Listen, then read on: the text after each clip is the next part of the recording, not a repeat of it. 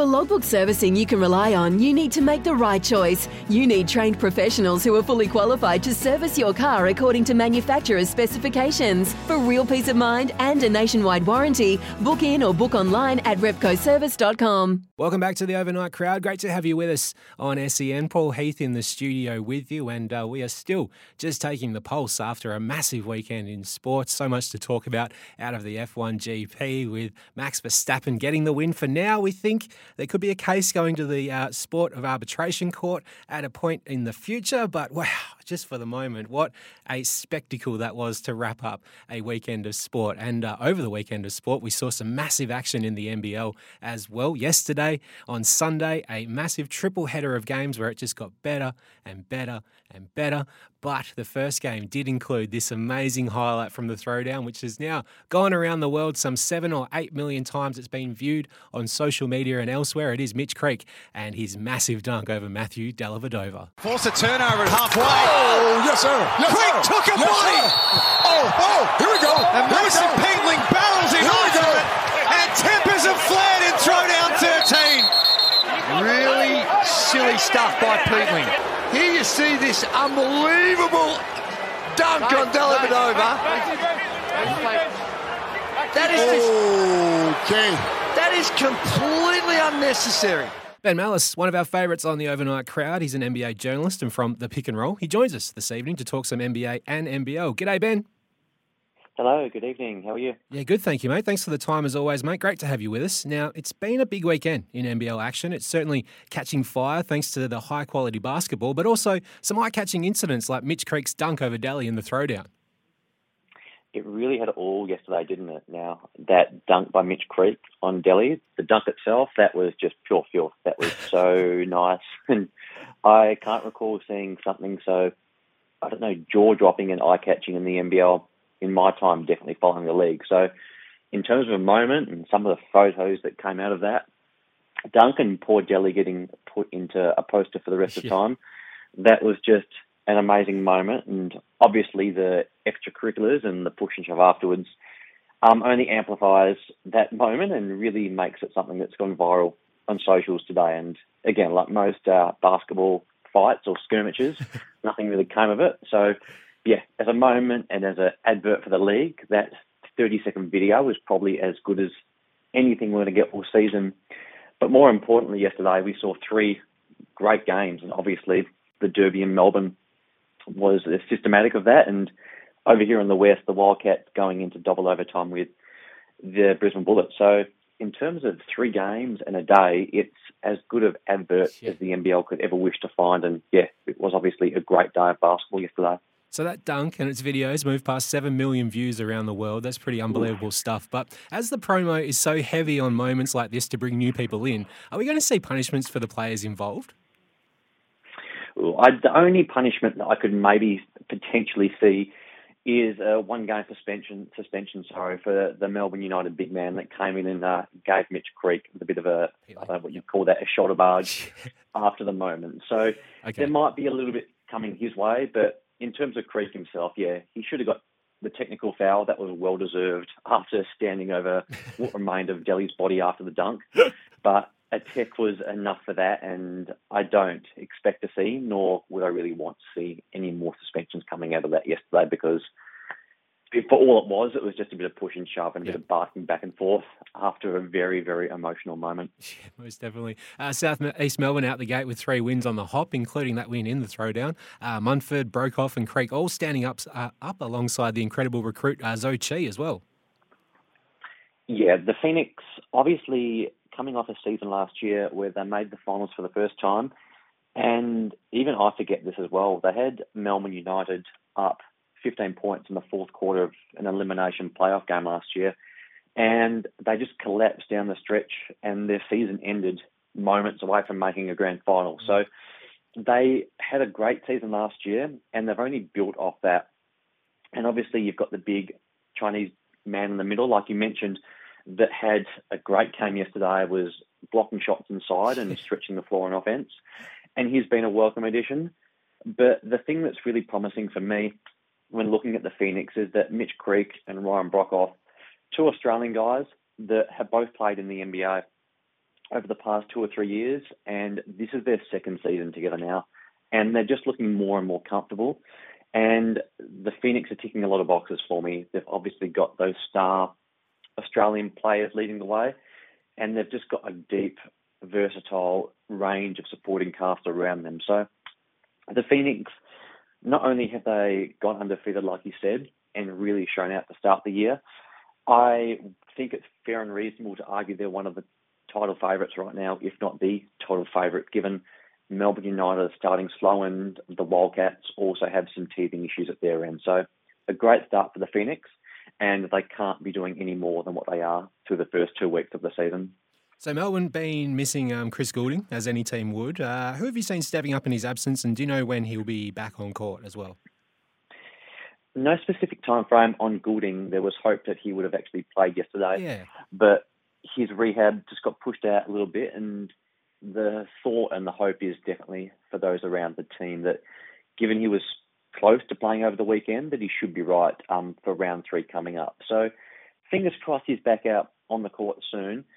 And yeah, while United have started the season winless, the real silver lining for them yesterday was the performance of Matthew Dellavedova, who stuffed the stat sheet and really impacted the game on both ends in many ways. So Melbourne United just need to get their players fit.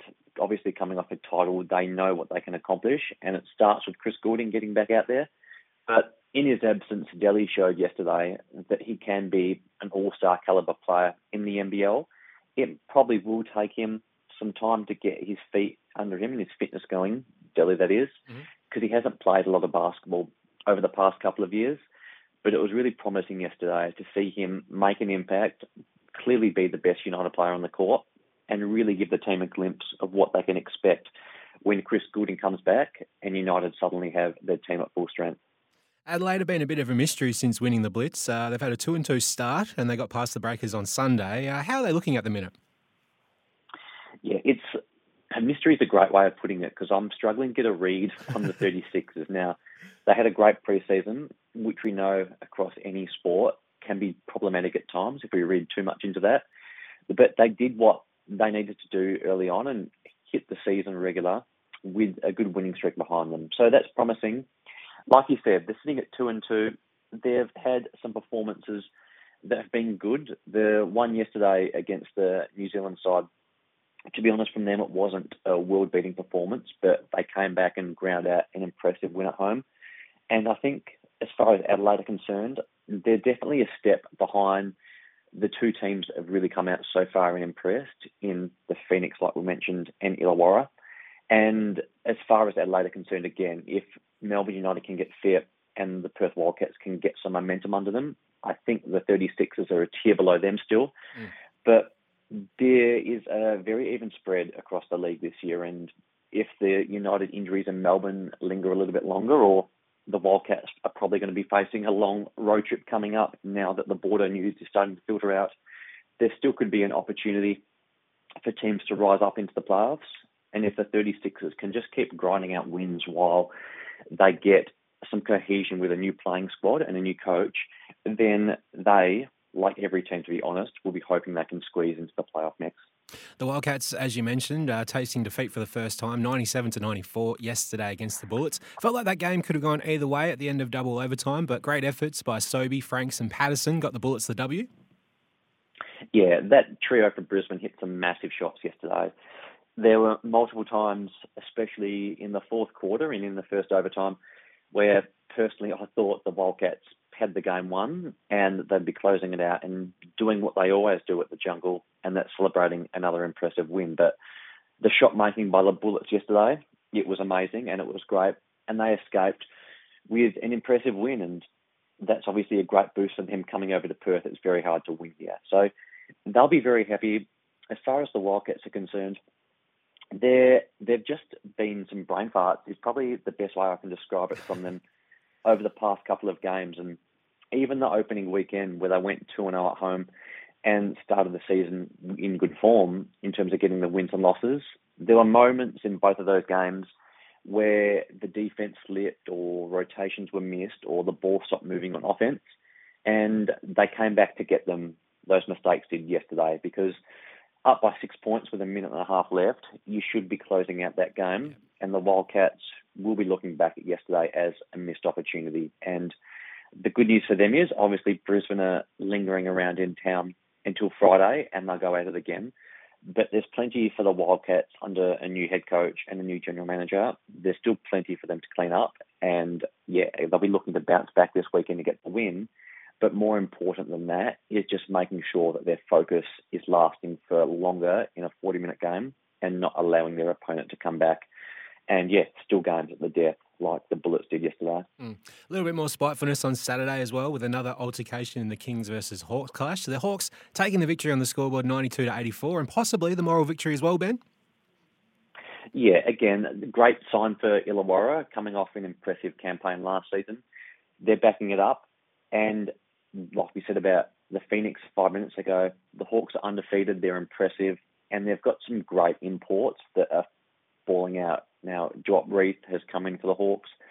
And it was clear to see he was going to be a big addition to their team, but his impact through two games has been even larger than I thought it was. So, again, more than just a psychological edge or, I suppose, getting one over a crosstown rival, Illawarra beat a very good team on Saturday night in a hostile environment in a game, like you said, where the owners were chirping back and forth beforehand, and there was a tension and hype and pressure on the game, and it just looked like a business trip for the Hawks. So, again, great signs for them early, and they too profile as a team that should get better as their imports and their Australians coming back, like Duop Reath, get more opportunities to get used to the players around them.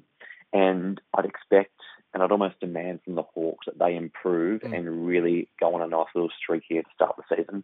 Yeah, he was super dominant the other night, uh, Duop Reath. We can talk the good all day long, Ben, but we do have to mention the bad sometimes. Cairns versus the Jack Jumpers on Saturday night was one of those. Taipans dropped six points in the second quarter. Jack Jumpers think that's cute and, cute and then do it as well in the third quarter. Yeah, look, I think the the less said about this game, the better. the silver lining is uh, this was just the entree to four epic games of basketball. So, not every game is going to be uh, riveting and uh, the sexiest affair, but for the Taipans, it was important that they got a win on the board at home and really just yeah got on the board after what was a disappointing season last year. So yeah, I don't think there's much to unpack from that game. Both of these teams probably won't be pushing for the playoff spots. But yeah, as we say, the uh, silver lining there is that four out of five games over the weekend were epic encounters, and uh, eighty percent is a pretty good strike rate, isn't it? That's true. Yeah. Can we get an early tip for Thursday's match, which will see Melbourne United host the Kings? So it's a big game. I think if Goulding comes back, United should have enough to get the chocolates at home. But if he's forced to sit out again, then it's going to be a very interesting encounter between two teams with high expectations facing a losing start to the season. So I will go for Melbourne in a close game, but the Kings should keep it close. Lovely stuff. Uh, let's move overseas to the NBA. KD having another KD week. He gets fined twenty five thousand for giving a bit of feedback to some crowd members. Then drops fifty one points on the Pistons in a twelve point win. Patty Mills with a nice eighteen points as well. Yeah, that really is the full KD experience, isn't it? That he's uh, chirping off the court, but when it comes time to ball and to go out there, the man is just a seven foot tall walking bucket. And while Steph Curry is rightfully getting plenty of attention for his season in Golden State, in my mind, Durant is playing better basketball than Curry. He is doing more with less in Brooklyn. And if the season ended today, Durant would be the man that I would be giving the MVP award to because – his defense goes unheralded at the best of times and has been there throughout the season from Brooklyn. But with a litany of injuries and absences around him, he's got the net to top the Eastern Conference. And today's performance was just the, I suppose, the cherry on top of what has been a very impressive performance from Durant. So don't read too much into them beating the, the Detroit Pistons yeah. necessarily, but read the facts. Read into the fact that James Harden wasn't playing, Kyrie Irving still isn't there, Joe Harris remains injured and out of the fray. And for as much as we all love Patty Mills, he's the second best player on that team at the moment. And that isn't generally a good sign because for as much as we love Patty, he's not a reliable NBA superstar like some of the guys that Durant hopes to be playing alongside soon are. So, yeah, to put a bow on all that, Durant is playing some of the best ball of his career and the performance this morning was just systematic of what has been a very impressive season for him so far. It's a great point that you mentioned about his defensive aspect as well, because he was uh, mostly guarding Trae Young of the Hawks uh, the other day when he did receive that fine. So he's not just you know manning up against someone just trying to get rebounds; he's taking on the best that's on the court. Yeah, and what makes Durant such a magical player defensively is his length combined with how yeah. quick and light he is on his feet. And it just means that he can defend a water bug guard like Trae Young, and he can also go inside and play the centre position and go up against seven footers at the same time.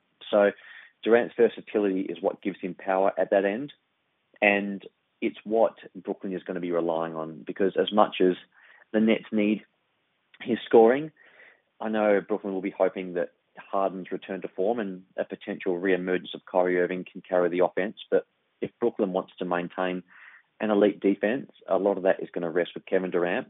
And like you just said, it's going to rest on Durant being able to play on the wing and defend guards and also anchor an interior defense at different times, depending on who Brooklyn goes up against in the postseason. The COVID uh, Wheel of Fortune in the league has uh, seemingly landed on the Bulls this time. Up to nine players in league's uh, health and safety protocols. Even a couple of broadcasters are home in isolation as well. They need a minimum of eight to take the court, don't they? They do. They need a minimum of eight players to take the court, and they've got a game tomorrow morning our time. And what I was reading about before, I think they're going to be pushing just to get those eight guys out there, and it's going to be a hodgepodge lineup because, like you say, the Bulls have been decimated with the COVID bug, and it threatens what has been a very impressive start to the season for them. So, obviously, hoping all involved in Chicago can get over COVID and return to the court soon, but in the meantime, it's going to be a challenging week or two for the Bulls as they try to just get bodies on the court and then hopefully win a few games through what is likely going to be a very tough week of basketball for them.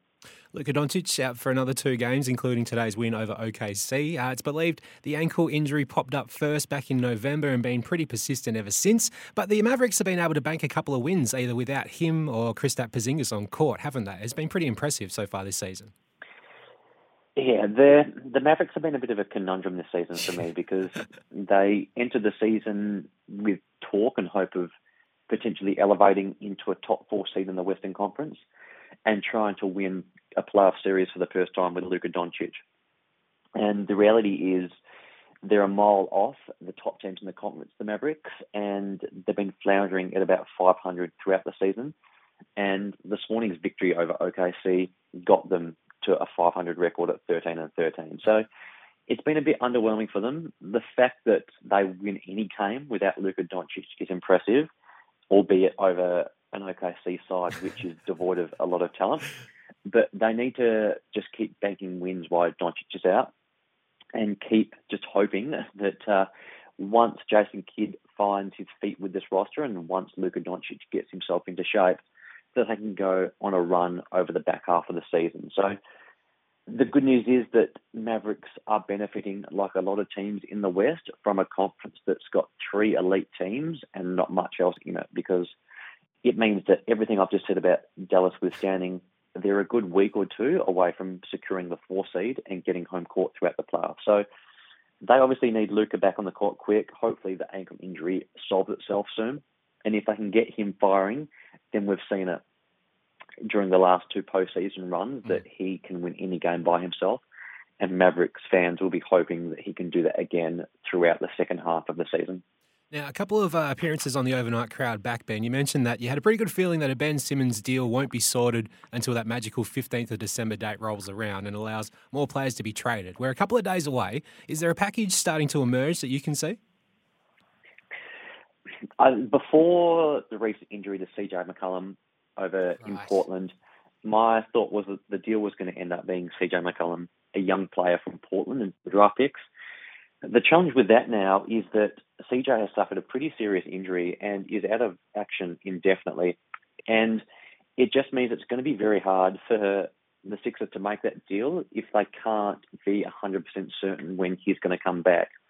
Because paramount to any deal the Sixers make is getting players that can help them compete for a championship this season. So, with that McCollum deal off the table, I'm at a bit of a loss, to be honest, to see where it's going to come from. Now, history tells us there's always a team that gets desperate and comes out of the woodwork and makes an aggressive deal. And it could be someone like the Minnesota Timberwolves to get Ben's defense around Anthony Edwards and Karl-Anthony Towns. The more I think about that trio, the more I'm intrigued about what it can mm. do. Mm-hmm. But it's just going to come down to who feels like they're a Ben Simmons piece away from elevating their team. And also at the same time, who is going to back their franchise in to deal with everything that Ben's got going on. Because for all of the discussion around Ben Simmons over the past six months, two things above all else remain true. He is an all star caliber player, but at the same time, he is a very difficult fit with a lot of teams, given his inability to shoot the ball. So, the good thing about this whole situation is that the dawn of the 15th of December, like you say, is going to make a large volume of players available for trade again.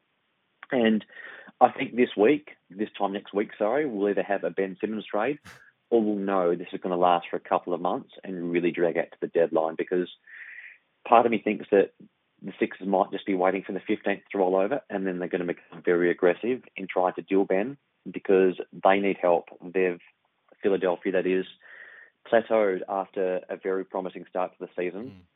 Mm. A lot of that due to a COVID outbreak, it must be said, within their team. But they've slipped to seventh in the conference, and I know that's not where they want to be. So the 15th, which is Wednesday, is going to accelerate everything. And who knows, we could see a Ben Simmons trade later in the week. The Steph Curry three point chase has, uh, or the record chase has been pretty enthralling. Uh, LeBron James commenting on the greatness of Steph is uh, that we are all entertaining the possibility of Steph being able to drain 16 threes in the one game to overtake the record a couple of games back. But an Aussie had a pretty big hand in maybe stopping it over the weekend, didn't he? The uh, 76ers Matisse Thybulle killing out there and uh, coming in for some praise from Steve Kerr as well. Yeah, Matisse had a wonderful game against Steph Curry over the weekend and is a little surprised to be honest because Matisse's frame and defensive skill set makes him probably the most equipped defensive player in the world to deal with Steph Curry. And while it must be said that Steph missed a few shots on Sunday morning that he'd hoped to make, Thybulle's defense was elite. It was as good as it gets. And he just made Steph work for every shot that he took. And you could tell that by the time the second half rolled around on Sunday morning and the third quarter got going and the game developed, that Curry was just playing a step faster than he normally plays. And that's just because he had a defender like Thybulle going up against him mm. and slowing him down. So a very impressive performance from Matisse Thybulle against Steph Curry. And it just leaves Steph a handful of made threes away from breaking that record. And something that uh, could be quite cool this week is that Steph's probably on track to break that in New York against the Knicks on Thursday morning. It'll be our time. So the record will get broken this week, and if Steph does it at MSG, which was the place where he probably had his breakout moment as an NBA player almost a decade ago, that will be a cool bit of symmetry on what has been an amazing past decade from him. Most definitely. And uh, just the last one on the way out, Ben. The Indiana Pacers uh, seemingly hitting the rebuild button and opening the doors to offers on some extremely good players. I'm a big fan of uh, Dom Sabonis. So I guess what I'm asking is what are the signs or the points that a team gets to to make that decision, if there is a way to uh, answer that question? I think for the Pacers, and this might sound a bit harsh, they've just become a boring, bland basketball team. Right. And they've just been on a one way track to the middle rung of the Eastern Conference for the past half decade. And it must be said the ownership team in Indiana is notorious for never wanting to go into the tank and bottom out. They always want a competitive side and a team pushing for the playoffs. But in terms of what's led to this point, this Pacers team has some very enticing players led by Sabonis. I agree, he's definitely the best player on that team, but they lack impact players at the guard positions, and they have just been overtaken by a handful of teams in the Eastern Conference where you've got teams like Charlotte led by LaMelo Ball or Chicago led by DeMar DeRozan and Zach LaVine and Ball as well, or even New York with Julius Randle. These teams that were bottom rung teams two years ago have got an influx of talent and jumped Indiana. And the Pacers basically have the same team they had two years ago in terms of talent. And just see them slide. So that all said, they have won three games in a row since the trade request uh, information started dripping out. So who knows? They may turn it around and make me look a little bit foolish here. But the Pacers really look like a team that's in dire need of a reset. And a couple of big trades could be what they need just to breathe some new life into that team and see if they can ignite their squad for the first time in a few years. Well explained, Ben. Uh, we really love your work, mate, and really appreciate your time on the overnight crowd once again. Uh, have a great week. Anytime, mate. You too. Thank you. Thank you, Ben. Really appreciate that, mate. Ben Mallis from the Pick and Roll. He's an NBA journalist uh, joining us on the overnight crowd to uh, pick through the NBL. What a weekend it was as well. And also just some uh, tidbits around the NBA as uh, we keep turning our attention to hopefully Steph Curry taking over uh, Ray Allen's three point made record in the NBA. And as we're saying, Matisse Thybulle having a fantastic game for the 76ers as they had a win over the Warriors on the weekend. And Steve Kerr, the Warriors coach, had this little bit of praise for our man, our bronze medalist, Matisse Thybulle, after his fantastic performance on Steph Curry over the weekend. Only, uh, I think it was season low in points. What do you think was the offensive problem tonight? Uh, well, you know, 12 for 48 from three. Um, we the ball ball's got to go in. You know, to win the game, you got to make some shots. So they, I thought they did a really good job on on Steph. You know, uh, they just kept Thybulle on him the whole game, and he harassed him really well. And then they sent uh, sent some doubles, and uh, we just couldn't uh, make them pay enough um, for uh, for paying so much attention to Steph. We had some some decent looks. Um, I'll watch the tape and see what we could do better, but um, I think Doc's the one who made up the term "make or miss league," um, and it's kind of the truth. Like you got to you got to make shots, and tonight we just couldn't make shots. We've talked recently about just how many of Steph's shots this season are from three, not from two. I mean, would you uh, tonight again? I mean, it's very overloaded with threes. Would you like to see him try to maybe use the mid range, get to the rim more? Could that counteract some of this pressure? I thought he uh, he did that in the first half quite a bit. He, he um, got to the rim a couple times. Uh, he was he was patient. Um, I had a couple mid rangers. Um, but again, I give uh, Thybulle credit. I thought he was fantastic defensively. You know, he's um, a rare combination, you know, of, of uh, length and athleticism and, and brains, and um, he, he did as, as good a job on Steph as anybody I've seen in a long time. Here's some tips for maintaining your Trex deck. Um, occasionally wash it with some soapy water or a pressure cleaner.